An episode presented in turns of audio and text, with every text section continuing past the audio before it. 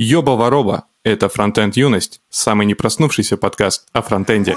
Забыл цвет своих глаз, они всегда красные.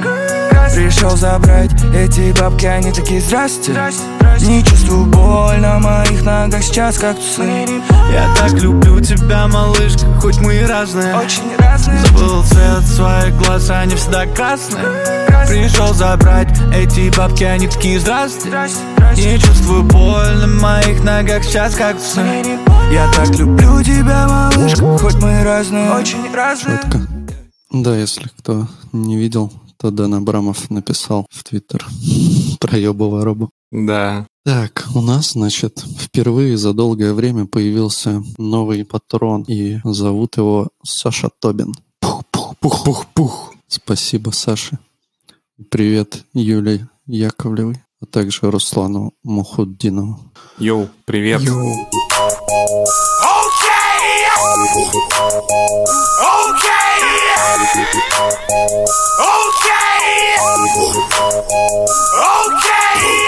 Самая токсичная тема о фронтенде за последнее время. За последнюю тысячу лет. Дэн Абрамов написал статью, что NPM аудит сломан изначально. Тут вообще, на самом деле, хочется начать с того, что прям прикольная статья. То есть она написана очень круто. Я, как некогда человек, работающий в сфере журналистики, получил огромное удовольствие, прочитав эту статью, просто потому что она написана не как обычная там техническая статья. Ну, они тоже бывают, конечно, хорошими, но чаще всего они, понятно, либо просто написаны не очень, либо скучноватые, либо суховатые.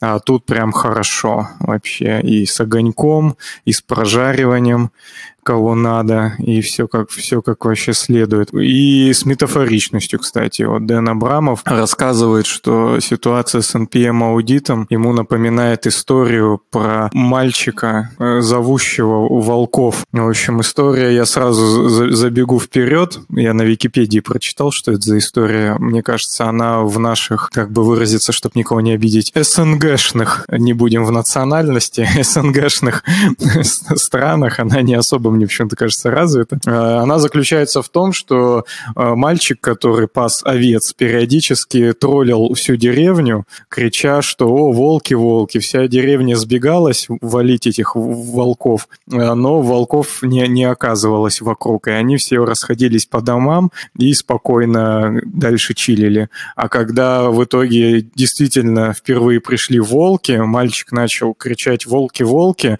и никто не прибежал, потому что они поняли, что он пиздун полный. И волки в итоге съели всех овец, а по некоторой версии съели и самого мальчика. Это более такая кровожадная версия. И тут даже вся эта тема уходит там к какому-то то ли Софоклу, то ли кому, что он, он сказал фразу, что когда Врун скажет правду, ему никто не поверит. То есть, ну, вот в этом смысл всей этой истории, что когда мальчик впервые сказал правду, но он так уже до этого зашкварился, то, э, в общем-то, съели, э, ну, все ему не поверили. А, и вот Дэн Абрамов таким образом начинает свою статью, видите, как красиво это было все сделано, а, и говорит, что вот с NPM-аудитом такая же абсолютная история, что постоянно NPM-аудит, э, как это называется, в фолсе, не-не-не, есть какой-то красивый у нас False positive, в смысле? False positive, да, что NPM аудит постоянно false positive, и это типа проблема. Но при этом он сразу вначале, опять же, говорит супер дисклеймер о том, что э, я там не наезжаю на конкретных людей, потому что все мы типа люди, там все заняты, куча задач и бла-бла-бла, но просто хочу а если коротко подсветить эту проблему и рассказать, что NPM аудит сломан, надо его чинить и все такое, но и, и, и написана статья в агрессивном стиле, но при этом эта агрессия, она такая а эмоциональная и не направлена ни на каких отдельных там людей и персоналей. Вот такой там плюс-минус дисклеймер и все такое. В общем, смысл в чем? В чем, собственно, проблема NPM-аудита? На самом деле забавно, что его стригерило с Create React App, потому что в Create React App же есть так, такая библиотечка под названием React Scripts, и правда, NPM аудит я не использую, но с ником вот я пользуюсь. И действительно, если пользоваться различными такими историями, которые улавливают уязвимости в ваших зависимостях, то кон- конкретно React Scripts это просто кладезь таких уязвимостей. То есть он там светит, светит всеми огнями просто, там запускаешь там вообще 3 миллиарда этих проблем. А при том, что как они фиксятся, да, проблемы, то есть, ну, вообще как эти толзовины работают она берет, идет там по твоему дереву любой, любого уровня вложенности и находит в нем зависимости, про которые она знает, что там присутствует определенного рода уязвимости. И не знаю, как работает там конкретно NPM-аудит, но вот SNIC, он там предлагает, смотри, чувак, вот здесь есть уязвимость, и у тебя есть несколько вариантов, что ты с этим можешь сделать. И я так понимаю, NPM-аудит может сделать только одно – обновить эту уязвимость до той версии, ой, уязвимость, эту зависимость, в которой нету этой уязвимости. Как правило, эта версия выше, чем предыдущие. Ну и тут может по всей цепочке поехать как бы изменения твои, да, и все дерево у тебя там изменится, куча зависимостей поменяется. И в случае React Script, это вот от меня такая вставочка, это очень больно, потому что начинает переустанавливаться React Scripts, а там это занимает, ну, просто вообще минут 20 может занимать, то есть там охеренное количество э, всяких зависимостей начинает переколбашиваться, и все это перекалькулировать нужно, нужно переустановить, это очень долго, ну прям действительно долго. И поэтому всякие вот эти проблемы в React Scripts это действительно проблема. С ними сложно как-то работать. А если у тебя последняя версия React Scripts, и при этом в нем найдена уязвимости, ну как бы у тебя вариков два. Удалять это все к херам, либо молча терпеть, да, либо уходить с Create React Script. А, в общем, проблема вот в том, что находится э, в, в какой-нибудь вложенной зависимости или в зависимости верх верхнего уровня уязвимости, и тебе нужно что-то с этим сделать. А, скорее всего, это апдейтить этот пакет. Но NPM аудит это за тебя там может сделать, да, ты там вызовешь фикс, он это все пофиксит, либо ты можешь э, вызвать фикс force, и тогда он даже э, по-другому там так, ну я тут уже не буду вдаваться в подробности, вчитываться. Но, в общем, он, понятно, с форсом тебе пофиксит версию зависимости в глуби твоего дерева, но это может поломать пакет, в котором лежит эта зависимость. Потому что, а, допустим, у тебя есть зависимость второго уровня, и она зависит от конкретной версии пакета, а, который ее зависимость. И тогда, если в э, эту конкретную версию по-нормальному не обновить, да, потому что она конкретная указана, она не под, не под крышечкой, и, соответственно, ты можешь сделать форс, он тебе повысит все равно эту версию, самую там версию нижнего уровня зависимости, но в любом случае у тебя может что-то пойти не так, потому что у тебя твой пакет этого второго уровня зависел только от определенной версии пакета, и теоретически какая-нибудь там патчевая версия все равно теоретически может все это сломать. Тут есть, да, вот такие истории, но основная мысль, да, и причем тут была вообще история про волчонка, съевшего мальчика, в том, что все они false positive, вот прям все, абсолютно там прям 99,9 там процентов всех issues, которые направляются в Create React App о том, что у нас тут поломался NPM аудит, они все false positive Positive, то есть они, конечно, находят какие-то уязвимости, но при этом они не играют вообще никакой роли, потому что это все в основном истории про dev dependencies, про какие-то депсы, которые в рантайме никак не участвуют. И там из разряда, что тут тебе можно заслать в твой пакет, который уязвим, какую-нибудь супер жирную там строку, либо какую-нибудь суперсложную выжирающую ресурсы э, регулярку, и она тебе нахер все сломает. Но прикол в том, что это все не рантаймовская проблема. Твой пользователь, он никогда ее не сможет в твоем приложении, которое там крутится уже на серверах, там доступно по домену и так далее, он все равно не сможет ее заэксплуатировать, эту уязвимость, потому что это все про дев-депсы а, во время сборки. То есть если чувак имеет доступ там, к твоему компьютеру, к твоему, я не знаю, CI, то да, наверное, он может туда зайти, туда засунуть эту супер там пупер регулярку, которая тебя просто там нагнет все твое приложение и заэксплуатирует эту уязвимость. Но э, тут много разных, и в этом тоже забавная часть статьи, что Дэн каждый раз придумывает различные э, всякие шуточки, что типа если, блин, он уже имеет доступ к твоему компьютеру, то, наверное, он может и что-нибудь поприкольнее сделать, чем просто какие-то тебе жирные строки запихивать. Например, это может быть, ну, майнилка, да, то есть может тебе майнилку туда засунуть и майнить, или еще что-нибудь. То есть каждый раз он тут разные примеры приводит, и это забавно. Там какую-то SVG-шку там тебе засунуть ему понадобится, чтобы за, заиспользовать тоже уязвимость. И забавно, кстати, все, что а, список уязвимостей здесь, который приводится в качестве примеров, начинается с, с браузер-листа, который Андрей Ситника, да, нашего э, СОСНГшника, скажем так, раз я сегодня толерантен. вот. И это, да, меня поразило. Я думал, может, тут весь высер будет про браузер-стек, но оказалось, что, в общем-то, нет, ну и хорошо. Но приводился изначально, да, пример с браузер-стеком, что там тоже была какая-то уязвимость. В общем, они всегда false positive, все эти уязвимости, и поэтому Дэн выводит, ну, несколько проблем, которые в связи с этим могут происходить. И примерно все со словом miserable, что все становятся из-за этого несчастными. То есть новички несчастны, потому что они вообще ни хрена не понимают, что происходит. Они там ставят только себе только что create React App, а им NPM аудит, ну, при NPM I он запустится, он уже сразу кричит во все там э, возможные твои консоли, что, блин, чувак, типа, тут, тут поставил только что технологию, свежачок, а она уже вся забагованная, и новичок сидит, у него вообще там голова идет кругом, он не понимает, что такое вообще regex в принципе, а что такое regex в DDoS, тем более не понимает. Вот.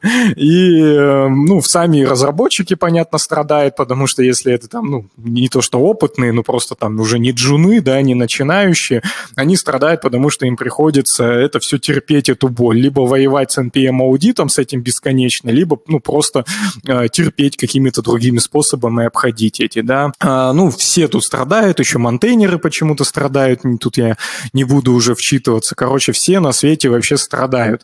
И еще проблема в том, что, а, ну, какие он видит решения, э, Дэн Абрамов, да, что можно все это перенести в dev депсы. То есть в dev dependencies ты берешь, переносишь этот, э, эти все зависимости, которые проблемные, ну и все приведенные выше э, примеры, там типа браузер листа, они должны, по идее, быть в dev-зависимости. И тогда у тебя все нормально, потому что у тебя начинает если ты будешь запускать не NPM аудит, а NPM аудит продакшн, то он только проверит депсы, а не dev депсы. И тебе, допустим, в твоем CI скажет, что вот в продакшене у тебя все в порядке, да, в обычных депсах. И тогда как бы окей, гуляй смело, чувак. Но при этом, если ты NPM I будешь делать, ну вот голый NPM I, то у тебя все равно запустится NPM аудит.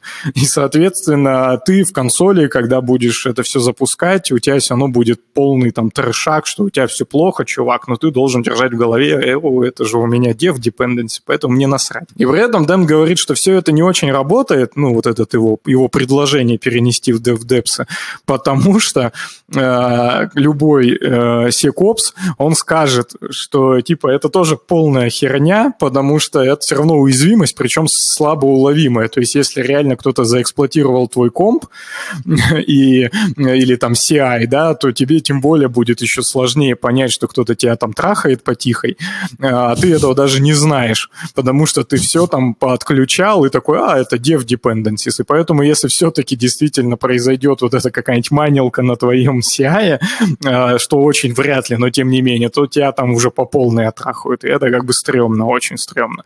И, ну, и все равно вот в идеале не надо так делать. Можно инлайнить dependencies, и как раз Дэн Абрамов приводит пример, что так делает Next.js уже и White. Я не знаю, что такое White. White это же новый суперсборщик вместо веб-пака, наверное.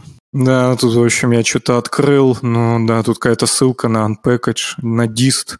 Можно зайти не в dist, а зайти в package.json и посмотреть нативный ESM Powered Web Dev Build 2. Автор mm-hmm. Иван Ю. В общем, ну, Эван прикольно. Ю. Эван. Иван Ю. Русский Вью создал, видимо. Хаю хай, Иван Ю, хаю хай. Не некий Иван Ю, который создал некий фреймворк в свою честь. Да, да. В общем, нормальная тема. А, в общем, они так уже делают. То есть они запихивают не в депсы, насколько я тут понимаю всю эту схему под, под, под э, ником inline all, а, они запихивают не в депсы зависимости, да, а просто их себе, ну, прям имеют какую-то под git игнором папочку, там, не знаю, бизнес-модули, и, и там все это дело живет, тухлеет и все такое, но зато никто ни на что не ругается, и все кажется как бы хорошо. И тут я, кстати, не особо понял, когда читал эту статью, и сейчас, наверное, сходу не готов понять. Offer some way to counter claim vulnerability reports. Хрен его знает, я, в общем, с переводчиком не переводил. В общем, есть какой-то еще, но, видимо, это, в общем, засылать инфу э, всяким там э, Node.js тиме, NPM тиме, пропозалы и всякое такое. Ну, то есть что-то туда ходить. Но дальше Дэн все равно написал, что все туда ходят, есть 1500 всяких пропозалов, в том числе его пропозал, я его не смотрел. А, и, в общем-то, везде кучу ишью, то есть ишью шлются как в сами библиотеки типа Create React App, так и в NPM, и куда-то там, я не знаю, в Твиттере треды какие-то есть, и т.д. и т.п. То есть везде вообще об этом разговор идет, но ни хрена не меняется. И сейчас Дэн говорит, что он находится в контакте с командой NPM, чтобы решать эти проблемы в таком тесном контакте. Пока ничего не происходит, но он в тесном контакте. А все ишьюсы в Create React App, коих херов миллиард, он собирается закрыть и просто сказать, чуваки, это все типа э, мальчик, который зовет волков, полный типа false positive и полный отстой. Поэтому он собрался это закрыть, потому что, как он говорит, месяцами я старался, все честно каждый ишью отсматривал на предмет, что вдруг найдется все-таки честный какой-то прям э, уязвимость, честная уязвимость, но не нашлась. И поэтому я все, говорит, нахер это закрою и скажу, хрен кладите на NPM аудит. Э, как-то так вот такая статейка, ну, мне кажется, что... Я еще раз хочу подчеркнуть, что э, меня здесь вдохновила не техническая составляющая этой проблемы, а вот именно все другие составляющие. Личная, личная эмоциональная составляющая человека, кто монтейнит и месяц это все говно терпел, а потом выплеснулось. Добавленная метафоричность в эту статью по поводу мальчика э, и волка.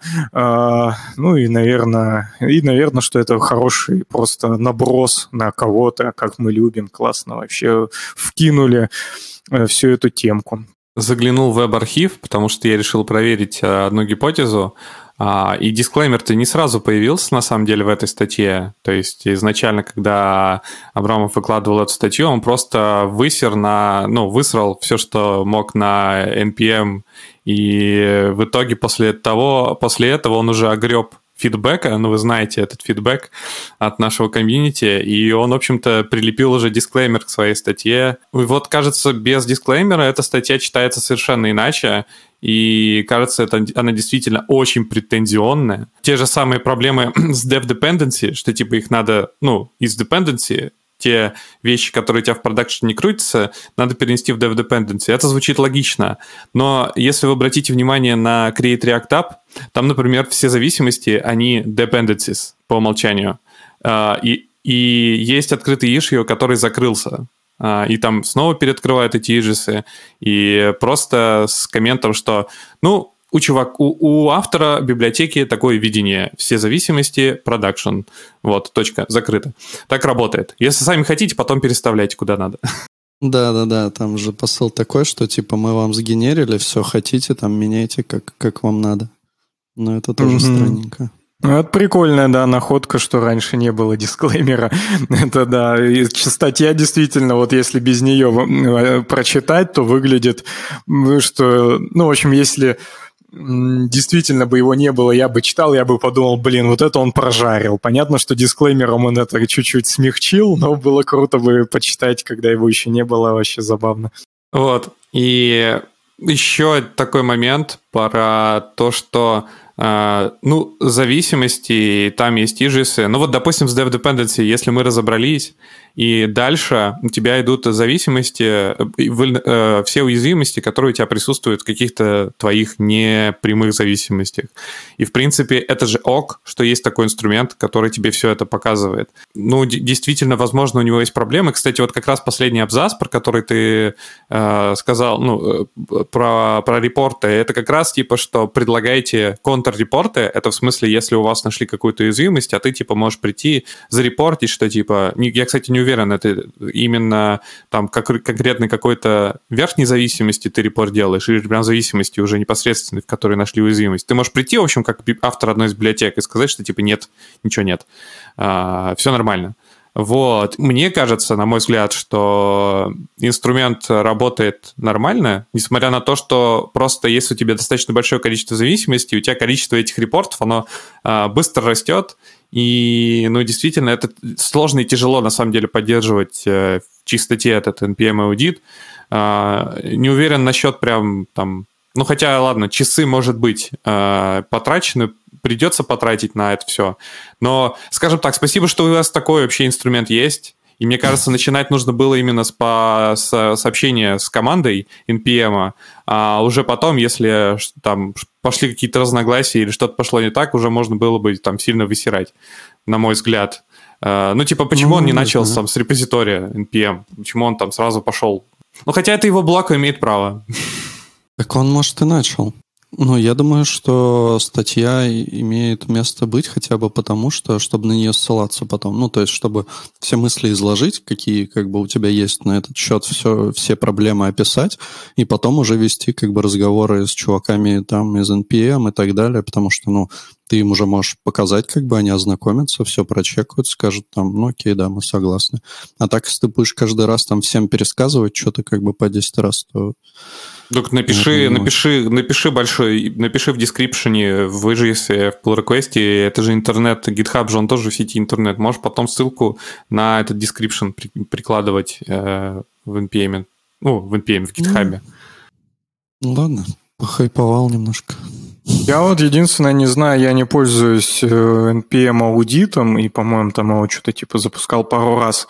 Но вот сник, и опять же это проскакивает как-то коротко в статье Дэна, он позволяет, как я уже говорил, тебе выводит такое интерактивное окно и говорит, что хочешь сделать с этой зависимостью. И у тебя там опция типа ее обновить, и он там прям сразу пишет, что это вот будет, вызовет за собой цепочку вот таких обновлений. Если ты выберешь обновить, то в конце интерактива со сником он тебе все это начнет там обновлять, и вроде как это должно пофикситься. И все, проблем нет. А что-то он еще там предлагает, а, не помню, что типа разрулить руками или еще что-то в этом районе. И самое такое основное, когда вообще неизвестно, что делать, он тебе говорит, давай заигнорим на 30 дней ну, по умолчанию. И с них создает у тебя в любом случае, по-моему, всегда, если ты без флага запустил, он создает файлик .snig, где есть вот эта конфигурация с игнорами, чего он игнорит. И вот если ты заигноришь эту штуковину на 30 дней, то она там появится, и сник больше на нее не будет ругаться. Но, естественно, ты можешь руками зайти и подхачить эти 30 дней в JSON э, и написать там типа полгода и, и ближайшее время об этом не вспоминать. А, но я так понял, NPM аудит так не умеет. То есть он не умеет что-то запомнить, и каждый раз тебя это вот все вытрахивает. И как видится, проблему хотя бы как-то частично могло бы решить вот такое решение, что они бы запоминали, что ты готов взять на себя некую ответственность, да, временно хотя бы, даже если мы говорим не про dev dependency, естественно, а даже если про runtime dependency, ну, например, да, у тебя какой-нибудь там сокет IO второй версии, а есть там какой-нибудь четвертой версии, и ты такой, бля, ну, типа на четвертую обновляться сейчас вообще умрешь, ну, там, Legacy, не знаю, какой-нибудь проект или еще что-нибудь. Вот, и ты такой, ну окей, давайте хотя бы починим мой CI, чтобы люди вообще работать над проектом могли временно это заигнорить в этом CI и решать эту проблему там, ну, ближайший там спринт или там 30 дней решать. Но главное, чтобы сейчас работа-то не встала. А NPM Edit, насколько я вот понял, не позволяет тебе вот такое проделать, какую-то элементарную, э, элементарно закрыть эту проблемку временно. Ну, я думаю, что ты можешь как бы его не выполнять. Ну, вот у нас же получается, мы же типа не можем. Ну, как можем, но типа мы выполняем не NPM аудита а вот этот сник, потому что свой registry, чтобы тебе запускать аудит, это надо делать ручками, типа с указанием э, другого registry и там и так далее. Ну, типа этого основного registry NPM. Ну, Поэтому... я не в курсе за NPM аудит, но кажется, что он со слов Дэна, запускается вообще всегда при npm i, может, я не прав. А, видимо, у нас он так не запускается, потому что у нас действительно, ну, другой регистр указан, не NPM. Mm-hmm. И, ну, поэтому, да, мы боль, боль тут не испытываем, но вот свою, свою какую-то нужно тулзовину тащить. Но Snyk более friendly выглядит, чем NPM audit. Ну, я, кстати, не знал, что у Snyk'а есть какая-то командная тулза, которая там позволяет что-то обновлять. Я думал, он чисто только ругается и все. Нет, там такой же, ну, там под, под разные технологии тоже все есть. Есть под Maven там плагинчик, и есть под NPM тоже, ну, типа NPM-G себе ставишь там или через NPX гоняешь этот сник клишный и указываешь, что там хочешь. Э, ну, по умолчанию он все будет чекать в уязвимости, а можно там указать ему только high, например, уровень, и только high уровень закрывать и там его править. Ну, в общем, да, вот в CI как раз, ну, например, у нас гоняется клишная для, для NPM репозиториев, ну, скажем так, для фронтендерских, да, у нас гоняется как раз NPM-ный пакет сника, клишка, которая чекает зависимость. Но про NPM яй, ай, ай, яй, NPM яй я замечал, что после нее же просто не выкатывается весь там аудит лог, просто тебе summary показывает. Или я, может, забыл уже давно, не видел NPM в его, э, так, скажем, так скажем, э, обличии. Но тут же еще на CI это, по идее, как бы должен э, запускаться NPM CI. Угу. NPM CI Production. И я думаю, что, возможно, он так не делает, например, еще. Возможно. Ну, типа аудитом не убивает тебе все. Ну, еще интересно, как дела обстоят в других языках? Мне кажется, что во всех других вещах, местах просто используют какие-то сторонние инструменты, типа, как их, э, блин, блин, я забыл, вылетело, SonarCube и, mm-hmm. вот эти все прочие вещи. Просто какой-то сторон, сторонний инструмент, который просто периодически как смотрит, э, если смотрит, дай боже, в репорты, э, чтобы что-то пофиксить. Ну, там тоже зависит от того, как настроишь, можно же все валить, если если что-то пошло не так. Ну, ну да, там они вроде эти тулзовины, они немного проразные, типа Сник, он смотрит зависимости, э, которые известны его базе, что в этом пакете есть проблема, а SonarCube твой код смотрит. И он там может, ну, всякие еще какие-то фишки отловить, ну, чисто про твой код, не про зависимости. И они, ну, могут, могут в паре использоваться. Ну, не обязательно по-моему, SonarCube ты там, ну, по крайней мере, через плагинчики, наверное, можешь э, сделать, чтобы он и депсы тоже чекал. Ну, то есть он там много всего может чекать. Это типа mm-hmm. просто тулза для анализа. Возможно, а так, да. А я еще так подумал, а вот э, у тех же самых дживистов, что у них э, dev dependency? Э, ну, Gradle там, понятно. У Gradle, наверное, тоже какие-то просто куча зависимостей. Ну, вообще, наверное, да, все-таки они же тоже там могут что-то собирать.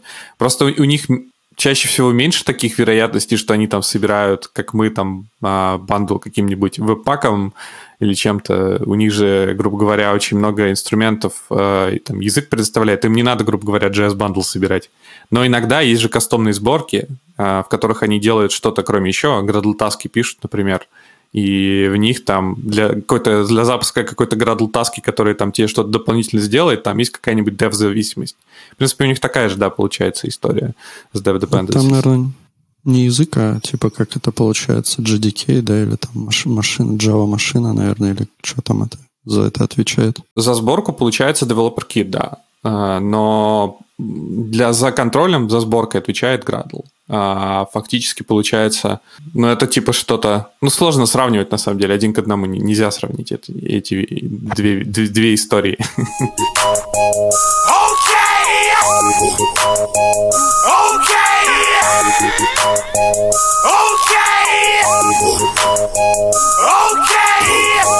В общем, недавно Джек Арчибальд после переписки с Домиником Элмом неким написал большую статью про работу экспорта в JavaScript, и оказывается, экспорты в JavaScript вещь тоже с довольно большим количеством нюансов.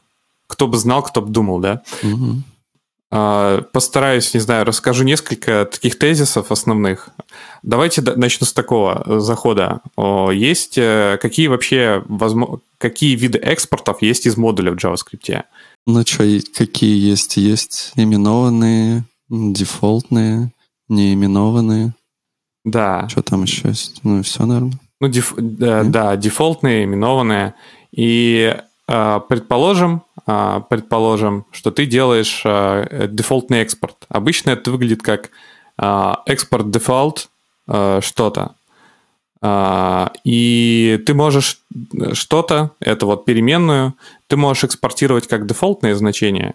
Еще ты можешь его экспортировать как, как имя, как ссылку а, ну, как, как, в общем, как э, можешь заэкспортить, э, как бы, например, целый объект, допустим, создал какую-то переменную и сделал а, экспорт вот этого объекта со всеми переменными, которые есть в этом а, объекте, которые, типа, ссылаются на те переменные, которые ты создал в модуле. Так уже, по-моему, сложно начинается. А есть э, вещи, которые ты можешь экспортить через дефолт. То есть ты можешь заэкспортить переменную дефолтом, и предположим, что ты, а, допустим, а, создаешь какую-то переменную в модуле, которая у тебя LED, которую ты можешь поменять а, со временем. Допустим, это строка. И ты ее экспортишь из модуля как, как вот константу, как вот этот объектик, в который ты положил эту ссылочку на вот этот вот, на эту, на эту штуку, на эту переменную. Ну, то есть это, грубо говоря, у тебя будет объект, с, с одним из свойств, значение которого это ссылка на эту строку, которую ты создал в модуле. А другой экспорт у тебя будет дефолт этой, этой же переменной, этой же строки. И, предположим, ты берешь и через какой-то интервал времени, ниже после вот того, как ты два экспорта сделал, ты в set таймауте через какое-то время типа меняешь значение этой переменной, э, которую ты заэкспортил дважды. Сначала как свойства объекта через э, такой экспорт, вот этот вот экспорт объект, и через экспорт дефолт. Значит, ты в другом месте в модуле ты импортируешь э, две, два вот этих вот вариаций импорта, э, экспорта. Это вот это вот свойство объекта, который ты заэкспортил, такой наименованный получается. Точнее, не наименованный, а такой экспорт группы. Вот. И экспорт дефолтный забираешь, той же переменной и через больший интервал времени в том модуле, где ты импортишь, ну, после, там же set timeout, как вы помните, в первом модуле, через какое-то время меняешь переменную, а в том модуле, от, э, а, откуда ты импортишь все это, через больший интервал времени ты проверяешь значение э, той переменной, э, которая у тебя была экспортена как вот свойство объекта, и дефолтного. И как вы думаете, каково было значение э, переменной э, в этих случаях? Мы напоминаю, что мы поменяли его через этот тайм-аут в том модуле, где мы его экспортим. Боюсь даже вообще что-то предполагать. Тут может быть все что угодно. Ну, а вот этот первый экспорт, который объектом, это же именованный экспорт был. Экспорт конст равно и объект получается. Нет, нет, нет, нет. Это экспорт объект. Ну, знаешь, можно экспорт сделать, а, а сразу экспорт объекта в котором ты типа кладешь все ссылки. Ну, то есть, типа, грубо говоря, let think равно что-то. И экспорт э, у тебя идет э, литерал объекта, и в него у тебя просто одно свойство think. Да, это не именованное. Именованное это когда ты Он... сначала в какой-то да, переменную Да, да, я потом сказал, что да, это особый, типа, Ну, понятно, тут что-то, что у меня просто ругается на такой экспорт. Понятно, я его не использую каждый день. Такой экспорт написать, что с литералом объекта вроде как-то у меня так не прокатывает. Экспорт, двоеточие, и вот у меня тут сейчас все идет не так. Ну смотри, let, let think равно строка, да? А потом ты делаешь экспорт, фигурная скобочка открывается, think, фигурная скобочка закрывается, все. Вот у тебя типа такой экспорт группой, типа сразу объект экспортится со всеми ссылками. У нас еще и в реал-тайме мы этот... Э, а на, а на собеседовании не прокатил бы, надо в, в голове транспилировать. Да, в натуре катит. Да, да. Вот и лайфкодинг. Прикольно. Ну, окей. Так, получается, что у нас получилось? Да мне кажется, что, ну так, сходу оба можно изменить, потому что экспорт дефолт это тоже какой-то там объект, а эта штука уже объект. Ну, то есть то и то уже какая-то ссылка, и поэтому, мне кажется, их обоих можно было изменить. Why not? И тут э, очень интересная вещь происходит. Э, на самом деле, ту э, переменную, которую ты вот как вот этот тот объектик заэкспортил, э, заимпортил, она поменяется. Ну, логично, у тебя э, в объекте, по сути, лежит ссылка на то свойство, если ты меняешь там как бы его э, значение, то вроде значение должно поменяться, ссылка же не поменялась, да? А в случае с дефолтным экспортом импортированный вот этот вот переменная, ее значение не меняется. А, как оказалось, э, в действительности э, для экспорт дефолта все происходит несколько иначе.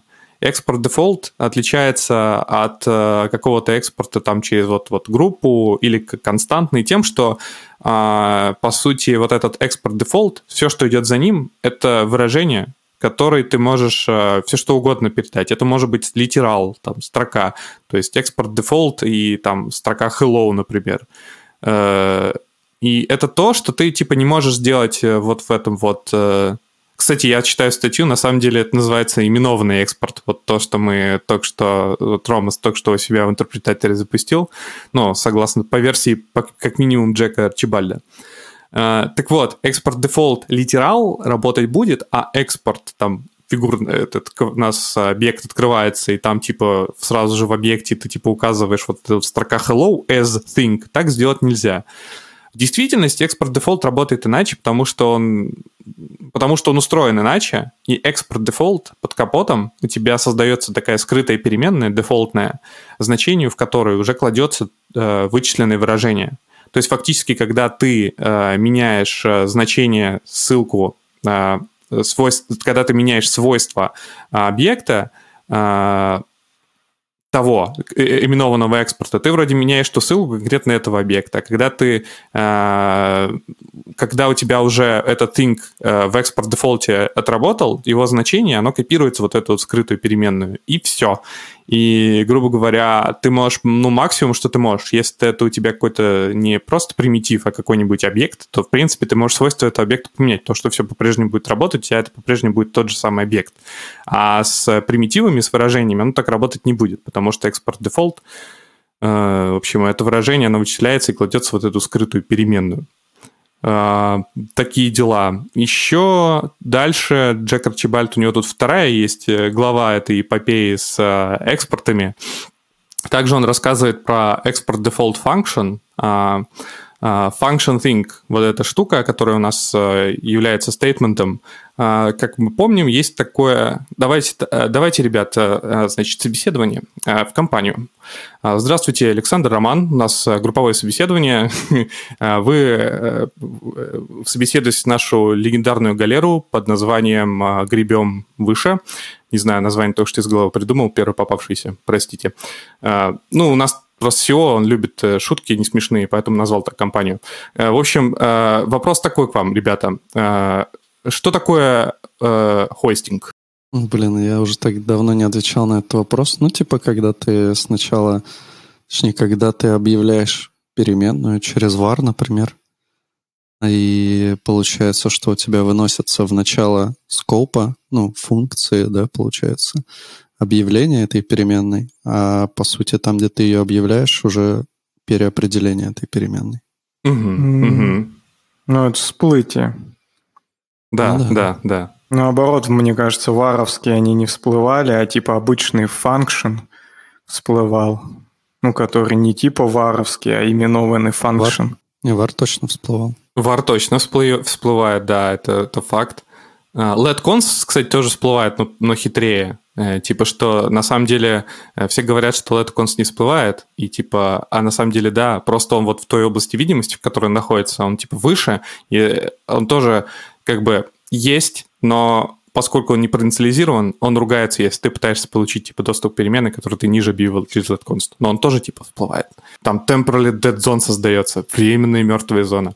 А про function expression и function statement э, хитрее. Function statement всплывает, это когда ты просто function пишешь а, где-то ниже, то выше ты можешь получить доступ к ней.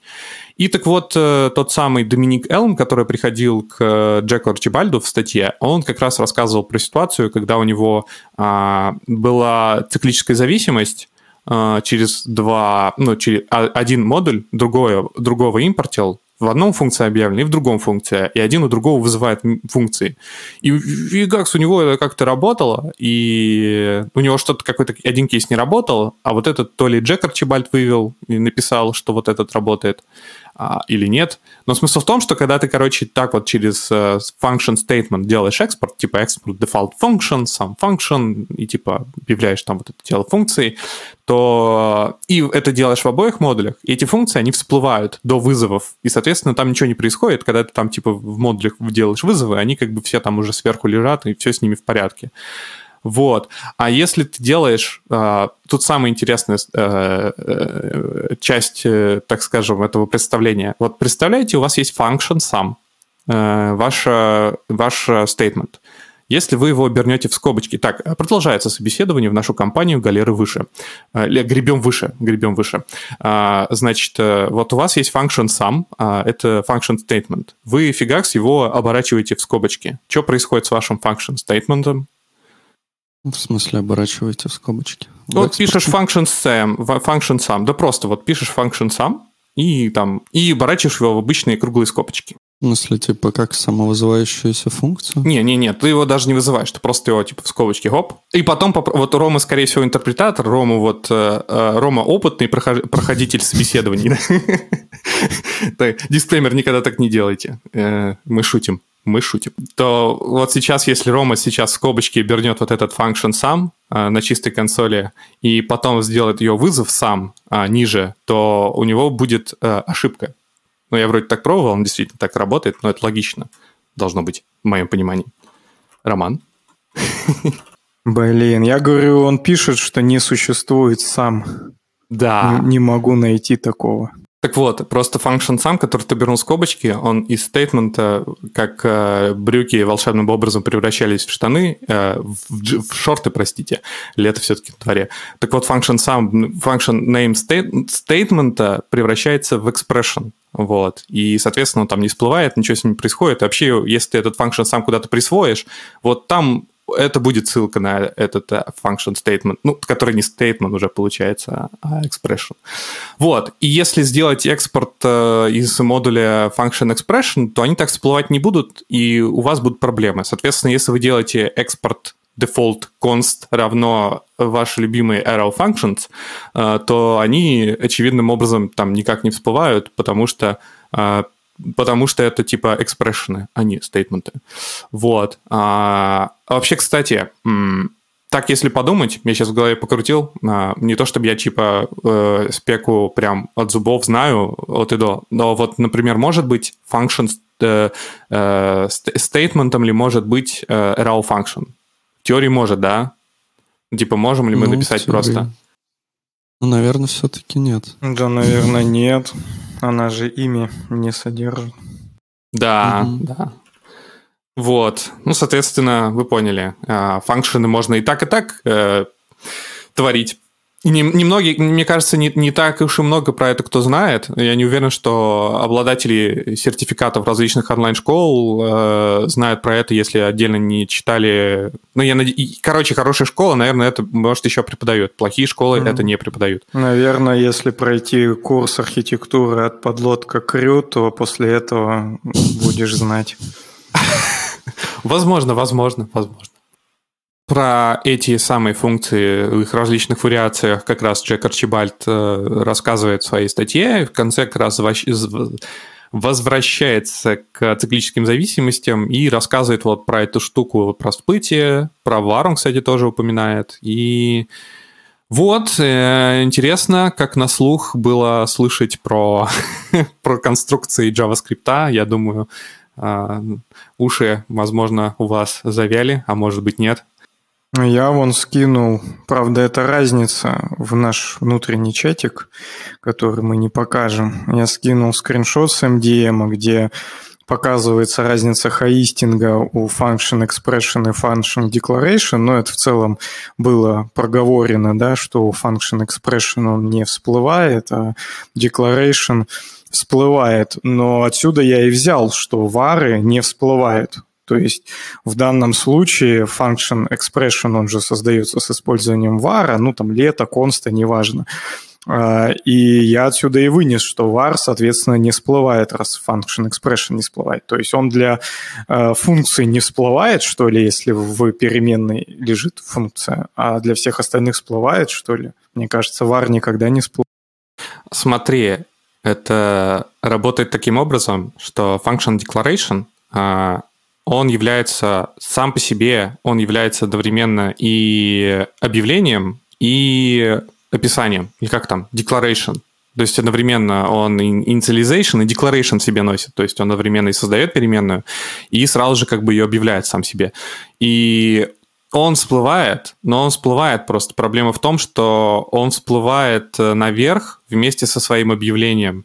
А var, а, он создает сначала эту переменную, сверху. Ну, то есть вот у тебя в том примере var not hosted, который у тебя переменная всплыла, но ее объявление не всплыло.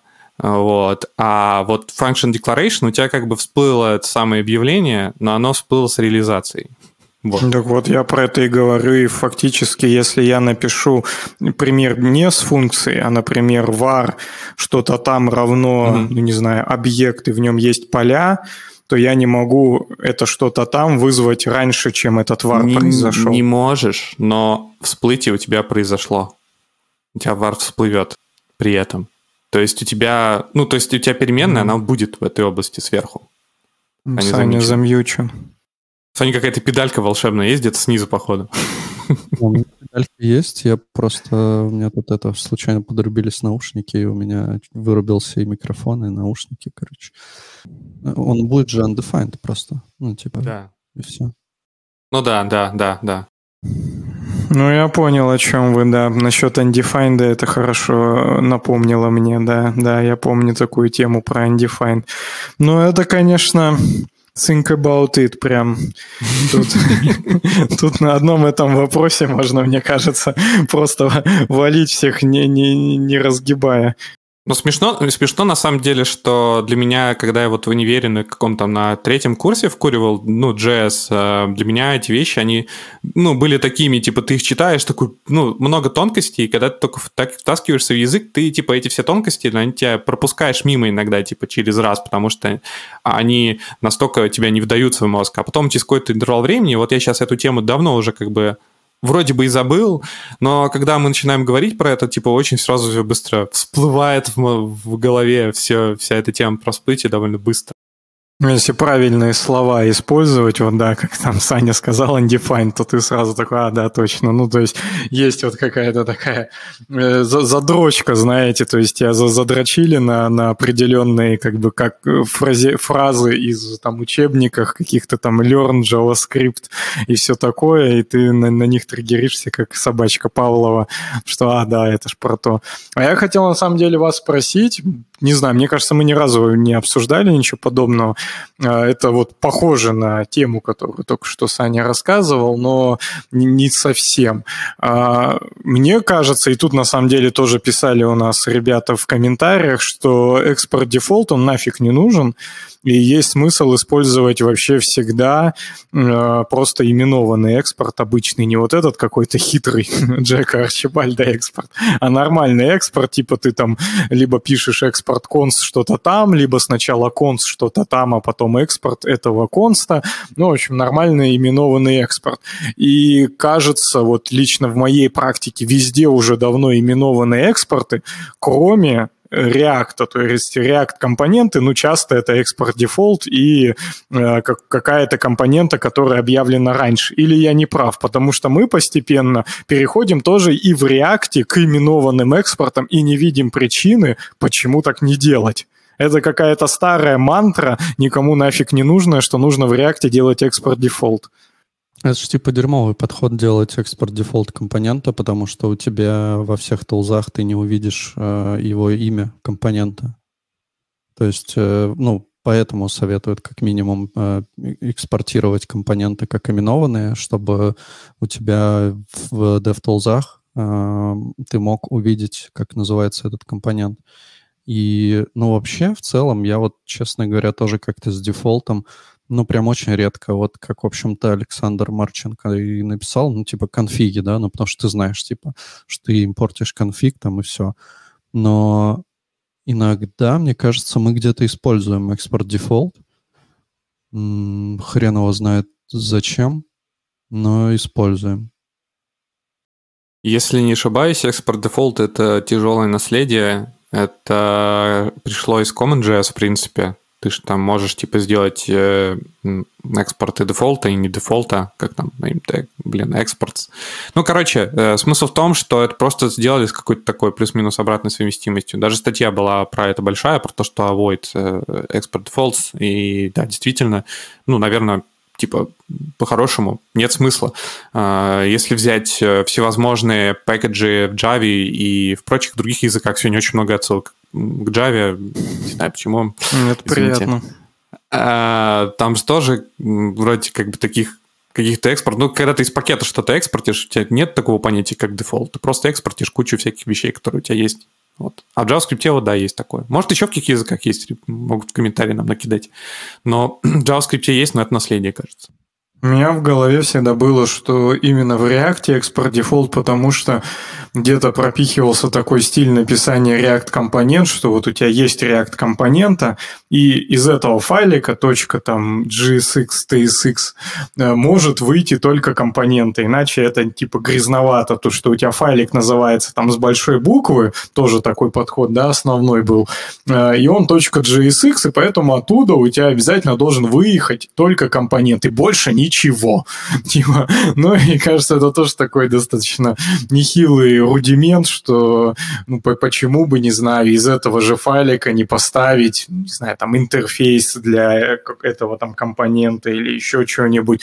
То есть, ну, чуть-чуть больше, ну, там с батона может идти какие-нибудь из этого же файлика батон тайпы или там, не знаю, батон sim, там какие темы он поддерживает. Ну, why not, как бы, в принципе, если тебе ок, там всю помойку держать в одном файле.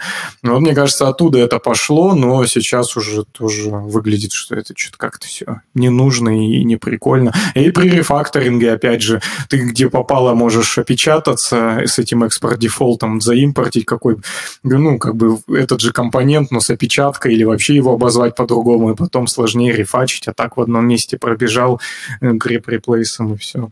Ой, кстати, WebStore по умолчанию – это клевая штука. Он так подсвечивает и всякие печатки и прочее.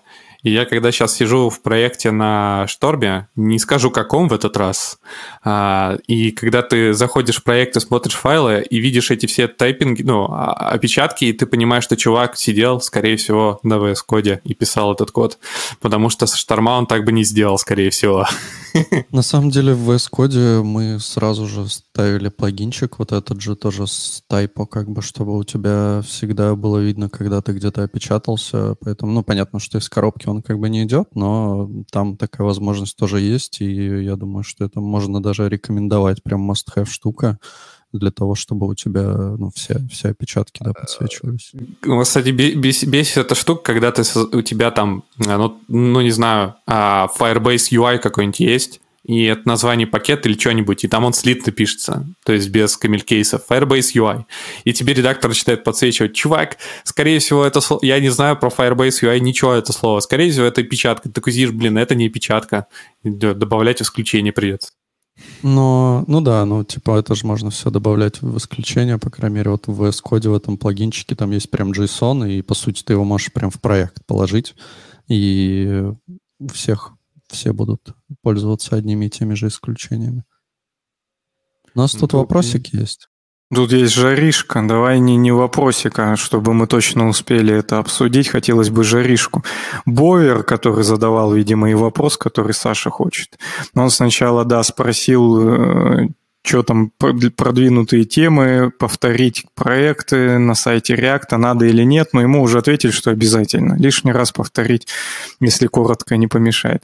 Но мне нравится вот дальше, как он пишет, э, ну, я так понял, на подлодка крыл лучше не идти, но все же. И вот интересно, откуда ты это понял? Ну, мне, правда, любопытно понять, где есть какой-то, я не знаю, душок, откуда, с какой стороны повеяло душком на подлодка крю, и почему, какая мотивация и так далее. Ну, мне, правда, любопытно узнать, а, откуда люди могут получить вот какой-то такой э, фидбэк, э, что лучше не идти.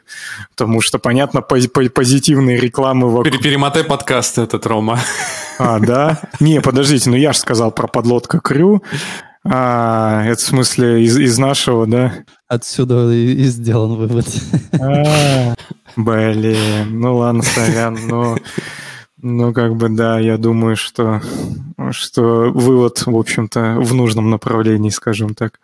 А, короче, да, Бовер в итоге uh, учит React, говорит, и uh, смотрит доку на официальном сайте, продвинутую доку, и типа вот говорит, где вообще учить React, что надо там, проекты повторить какие-то, а, что вообще делать, где, где React учить? Слушай, вот с JavaScript всегда было понятно, что самая первая рекомендация это лен JavaScript RU и все.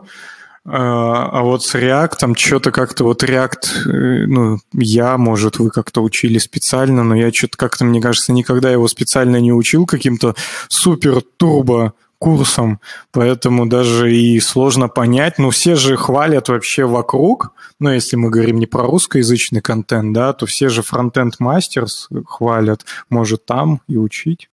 Киндотс еще есть, или как его я забыл, мог да. ошибиться. Кен, там сложно, там надо не ошибиться. Не, не дотс, а тотс. Mm. И не кен, а кент. Кент, тотс. Кент тотс там сложно прям, ну, да. Вот кого я слышал, в курсе хвалят. Ну, мне кажется, он крутой чувак, он же типа прям живет только тем, что он делает эти курсы, э, плюс он... Ну, это, кстати, плохой признак. Ну, да, с тобой что-то соглашусь, да. Вот, но он еще и как бы практик, то есть он там open source же пилит, всякие там React, Libraries и всякое такое, поэтому, ну, в принципе, он не просто вот этот помело языком про все на свете, что-то он там сам делает. Ну, в общем, мне он тоже нравится субъективно. Я не знаю, что у него там про React, но я про тесты просто его много смотрел, и мне было интересно даже просто почилить, посмотреть. Чтобы уж точно я нашел его, открыл, и зовут его Кент Дотс. А, все-таки не Дотс, а Дотс. Да, Кент yes. Дотс. Невозможно, каждый раз какая-нибудь ошибка. Рома, тебе, давай тебе мнемонику создадим, типа dots, точки, что Кент, доч, Кент точки. Вот так сразу да, запомнишь. Наверное. Всегда будешь Но у меня на имена вообще плохо. Дот, дот, то есть он не, не точки все-таки. А... Блин. Ну, за, зато Рома таким образом не ошибется. Я это знал лишнюю в этом мнемоническую теперь запись в мозге, но зато не да. ошибется первый согласный. Ну, у него есть дофига тут, типа, курсов по React. Я вот их не проходил, но у него тут и Advanced React Component Patterns, и Simplify React Apps с хуками, и типа всякие Beginners Guide, и Epic React, и там еще что-то есть. Uh, ну вот если чуваки советуют, я вот им доверяю. Но вообще, мне кажется, что если ты прочитал доку полностью по React, в принципе, у тебя, ну, как бы единственное, что тебе мешает как бы нормально писать на React, это отсутствие какой-то практики, да, и понимания каких-то вещей, которые ты, возможно, упустил из документации там с депсами для хуков, например, я думаю, вполне можно себе проебаться. Вот, а так-то, ну что, возьми да потренируйся, попили какие-нибудь проектики. Или есть же, вот помните, этот проект был Real World, да, или что-то такое? Как он там назывался? Проект, я знаю, TikTok в React раньше, прям это был один из примеров, какое приложение можно писать на React первое. Конечно же, крестики-нолики. Не знаю, Real World, да, есть такой проект Real World, по-моему, называется, в котором, э, ну, то есть это, это такое понятие для... Короче, ну вот как все начинают изучать какую-то технологию, пишут to-do. Вот, а Real World это типа то же самое, что to-do только более приближен к каким-то действительно, ну, то есть что-то более сложное, все еще простое, но более сложное, приближенное к каким-то реальным кейсам, где ты можешь уже сделать, ну, посмотреть на проект, который написан на определенные технологии. Ну, вот там, например, есть э, Real World React, типа, и ты можешь посмотреть на приложение на React, которое действительно там типа более приближена к каким-то реальным случаям. Нужно, знаешь, э, real world э, example — это когда у тебя есть виртуальная среда, в которой у тебя есть виртуальный менеджер, который, знаешь, нейросеть, который там э, пишет тебе там типа, чувак, нам нужно зарелизить вот эту штуку завтра, кидает тебе какое-то там э, ТЗ недоделанное, и ты, ты типа прям вот в real world, короче, быстро пилишь на реакте, а потом там нейросеть, нейросетевые ревьюверы тебе приходят в pull request и тебе натыкивают. Вот. Чтобы приблизить, так сказать, к реальности. Это как этот, как симулятор футбольного менеджера можно было бы сделать. А, кстати, пока, пока далеко от темы всяких курсов э, не отошли, офтопом я порекомендовал, я фанатею, курсик на Кеде есть прикольный, это типа функциональное программирование с профессором Фрисби. Это вообще угарная тема такая. Э, она сама по себе сделана прикольно. Довольно очень древняя штука. А, я не знаю уже сколько лет. А, в ней, типа, знаете, там... А, это курс на Кеде, где видео, лектор — это игрушка, в, в игрушечном зальчике таком, в школьном. Там игрушки сидят за партами, и там типа анимация такая, знаете, кукольная, что типа чуваки двигаются. И там чувак рассказывает и типа открывает консоль. Там ежик, по-моему, что ли, профессор. Да, если не ошибаюсь, или ежик сидел там, э, один из э, кто учеников, и он типа рассказывает про функциональное программирование. Я рекомендую, потому что это очень легко усваивается, там такие короткие прикольные рассказики, и если вы в FP когда-то хотели зайти, то можете с, легонько, с легонца так зайти и посмотреть в, в эту сторону. Вот, могу ссылку, не знаю, скинуть куда-нибудь. Ну да, вот так вот. Но вообще не знаю, сложно, сложно как-то сказать, где учить React. Ну, типа вот дока там хорошая, прям очень хорошая дока, я считаю, у React. И кроме того, что там якоря не работают почему-то, Дан Абрамов все не может починить якоря. Вот. Но в целом, типа дока вполне себе ок, и потом надо что-то просто сидеть, попилить, попилить, какие-нибудь компоненты, приложеньки, мне кажется, и нормально. Дэн Абрамов, потому что занят разруливанием ишью от NPM аудита, и поэтому не может сделать другие полезные вещи. Все из-за NPM. Okay!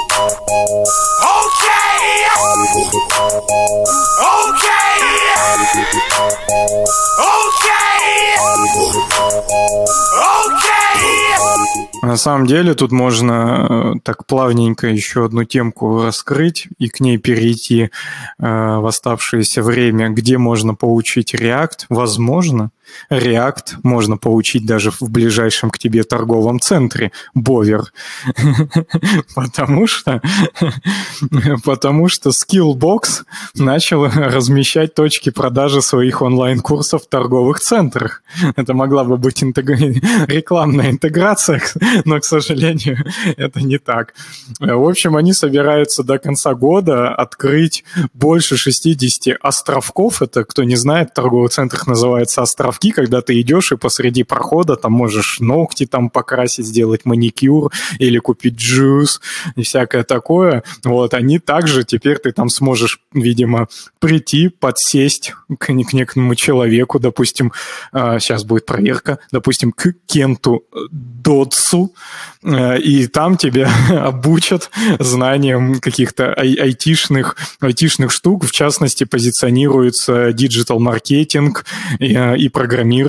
А, ну и, в общем, вот в смысле, ты реально можешь сесть и тебя прям учить начнут? Мне кажется, что ты можешь сесть и тебе просто расскажут, какие у них классные курсы, и типа продадут тебе их. Но Это вряд ли будут прям там учить. Ну, мои, мои влажные фантазии, что ты сразу садишься и сразу обучаешься. Знаешь, пока у тебя я не знаю, девушка, там, жена э, тебя затащила в торговый центр, а ты такой, блин, так охота покодить, типа, не могу, зудить, чтобы снова сидеть за этим компьютером, за моим любимым столом и в трусах, э, как я, в общем-то, сейчас, э, то ты такой, блин, печально заваливаешься, она уходит за покупками в какой-нибудь Topshop, а ты, блин, тут же есть Skillbox, и идешь и нормально проводишь время про хуки можешь можешь что-нибудь изучить, пока, пока ждешь. Вообще красота. Да, это а реально там, было бы круто. А там этот конкурс, как там, Dark, э, Dark Verse, помните, как называется, я забыл. Coding in the Dark, что-то такое. Да, да, да, да, Coding Dark. Вот надо, надо мутить бизнес, э, скиллбоксу составить конкуренцию, чисто специализированный по торговым центрам. Но если тему э, раскрывать, то тут чувак, это, в общем, чувак, канал Максим Спиридонов, он когда-то возглавлял нетологию, я так понимаю, он сейчас просто остался каким-то типа собственником и ушел там заниматься другими проектами. Он, в общем, подсчитал, что примерно содержание одного островка обойдется в 15-20 миллионов рублей в год, немножко экономики, а они хотят 60 точек открыть. Соответственно, если все это переумножить, то за год больше миллиарда им надо вложить, миллиарда рублей вложить вот в эти островки, 60 плюс островков. И это, конечно, не слабо. Но он что-то говорит, что вроде как в этом есть определенная логика, потому что онлайн-маркетинг там себя плюс-минус исчерпывает, когда мы говорим про Skillbox, который уже там из каждой щели вещает, помогают, им надо уже, да, какой-то какой новый, новый находить а, источник э, получения трафика в свои продукты и все такое, вот поэтому будут открывать такие островки. Ну, хрен его знает. Было бы забавно, да, его встретить, посмотреть, но это только в Москве пока. Ну, вообще, мне кажется, вот берешь там какой-нибудь этот, ну, Москва, не знаю, ну вот в Питере берешь в галерее и ставишь такой островок. И считаю, у тебя там куча потенциальных фронтендеров, потому что все мужики ходят и такие, типа, блин, надо подождать там, типа, какое-то время, пока там женщина ходит и по магазинам. Вот, и сел такой, хоп, тебе говорят, а смотри, вот по HTML знаешь, нет, вот сейчас мы тебе расскажем. И ты такой, хоп-хоп, тебя же могут, ну, типа, по-бырому втянуть в эту тему, не просто тебе говорить там, что мы тебя научим, а сразу же тебе такие, хоп, сходу и начинают тебе про HTML втирать. И ты такой, опа, и тебе показывают быстренько, смотри, можно вот так сделать, оп, картинка появилась, можно вот так, оп, ссылочкой. Ты такой, о, я уже почти умею сайты делать. И тест тут сразу, а вот чтобы совсем все четко было, пройди наш курс. Мне кажется, вот так надо делать. Сразу эти миллиарды отобьются вообще моментально. Зашел чисто женщину привел, чтобы она там все э, прикупила какого-нибудь белишка, а у тебя зарплата 50к. Ну, пока она ходит, подсел к чувачку, пообщался по HTML, выходишь и уже э, middle plus и от 150 и, и больше ее не ведешь в этот торговый центр, а ведешь там и покупаешь какой-нибудь там, не знаю, какой есть классная белишка от Арианны, там бель белишка, или там, ладно, по попсовому пойдем Виктория Секретс, там, чтобы все поняли уровень дороговизны. Приш, пришел э, э, с красавицей, чтобы никого не обижать, пришел с красавицей, ушел с топ-моделью. Вот такой рекламный слоган скиллбокса я бы им задал. Тут, короче, э, Дмитрий, патриарх, нам говорит, в Питере чайным наркоманам будет конкуренция. Сядешь за, на стул за чай или за IT. Это, кстати, вот забавная тема. Недавно, так скажем, проходил мимо этажей. Вот, и подбежали тут сразу же чуваки там, ну, в прин... ну ладно, окей, заходили в этажи, короче, не будем уж скрывать это. Ну, не вкус вилл, и уже, уже молодцы, что не во вкус вилл.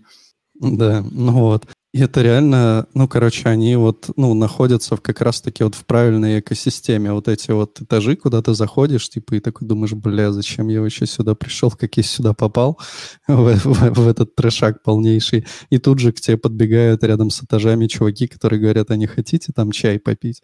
Для тех, кто э, далек от Петербурга, есть у нас такая чайная мафия, которая предлагает тебе попить чай на халяву, и ты, если соглашаешься зачем-то по какой-то причине, ты, э, тебе потом начинают с тебя трясти бабки, причем трясти бабки ну, прям основательно. Типа тебе угрожать начинает там и всякое такое, пока ты им не заплатишь. Вот, так что, да, не ведитесь на такую штуку, но вот я прям заценил, насколько они сочетаются вот друг с другом, вот эти чайные упыри и этажи, лофт-проект этажи. Как так можно, да, со временем из самого такого модного места превратиться в зашкварное место? У Дмитрия просто еще там другой комментарий есть. На самом деле про финансирование тоже. Ну, действительно, когда с возрастом у людей мотивация, она становится больше про деньги, про материальное, э, меньше про интерес. Но на самом деле тоже про интерес есть. В целом, как бы люди мы все все-таки не без этого, не, не, не, не без... Не, я про другое. Нет, нет, давайте... Этот поезд, хейта трейн, я думаю, надо на другую линию э, стрелочки переключить. Короче, про финансирование, на самом деле забавно, что в школах же действительно э, нет, может быть, и доли такого финансирования, ну, есть, но оно как так все распределяется, но вы сами знаете как. Вот, и в школе действительно у детей как бы меньше интереса про материальное, больше про какой-то живой интерес. И когда ты в школе заходишь, наверное, с такими курсами, ну или там, то действительно, мне кажется, больше шанс, что вырастет прям действительно прикольный профессионал-чувак, потому что он, типа, будет в этом изначально заинтересован. А с возрастом, мне кажется, все рекламы этих скиллбоксов, они же тоже вот меня больше всего бесит, что, типа, а, приходи, через месяц будешь зарабатывать там 70 тысяч, 100 тысяч там в месяц, и вот это вот все. И ты сразу понимаешь, что, типа, реально чуваков просто ремесленников тупо учат таких. Ну, как, может, это и нормально для нашей отрасли. Может быть, и нам нужны ремесленники в том числе. Ну, как бы логично, что они нужны. Но вроде бы и заинтересованных тоже не хватает. Ну, типа Skillbox может приходить в школы, проводить там небольшие курсы. Кстати, были же какие-то такие чуваки, которые по школам ездят, э, они точно, ну, в России существуют. Они ездят по школам и устраивают бесплатные курсы для детей по, может быть, не именно Кружок по программированию. есть. Вот, наверное, да, они. Это вот у кого-то же видос был, кто-то их пиарил, в смысле редакция или дуть даже, да, там целый огромный видос. Я его, кстати, не смотрел, хотя хотел посмотреть. Это да, нормальная тема. Так, ладно, раз Роману пора бежать, я думаю, что будем тогда закругляться. Спасибо всем, кто нас смотрел и слушал. Да, спасибо, было интересно. Спасибо всем. Всем пока. Пока. Пока. Ma võtan, end käsile, ma võtan aja maha, ma võtan kõik sõnad tagasi, ma palun kõigilt andeks, ma olen muutunud mees. nali, ma, tunnen ennast nagu pimp tv-s, teeme pitsi, aga pilti ei tee. ei siin taeval midagi vist uut, sa käitud nagu kümme saaks keeles mingi kuus, aga suva, ka mul on kanda mingit moodi kuvand. ütlen sulle tšau, sõber ütleb, võtke tuba, päriselt või juba, me pole enam sellised. Endal süda rinnus raske nagu tellised, sest uus seiklus jälle uus mure juures. pooled karikad on siiamaani kure juures, aa muide, kes ei tea, ma mõtlen Edgarit, jääb sedasama üle nurme Edgarit, LV peale pirni nektarit, mul on oma peas ammu kuskil hektarid, meri põlvini ja selles ongi kala, kõik on justkui õige, sa tulid liiga vara. ja kuigi keeme meie vahel lõpuks kaobki kindlalt, ma teadsin siit lahkuma, ma sinuga tean, mu süda tagus rütmi nagu tamburiin, ma teadsin siit paremat ei leia ma eal, mu südames meloodia mängib kurb kalimba, viis on mulle tuttav, kuigi sõnu ei tea. mu süda tagus rütmi nagu tamburiin, ma teadsin siit paremat ei leia ma eal. mu süda tagus.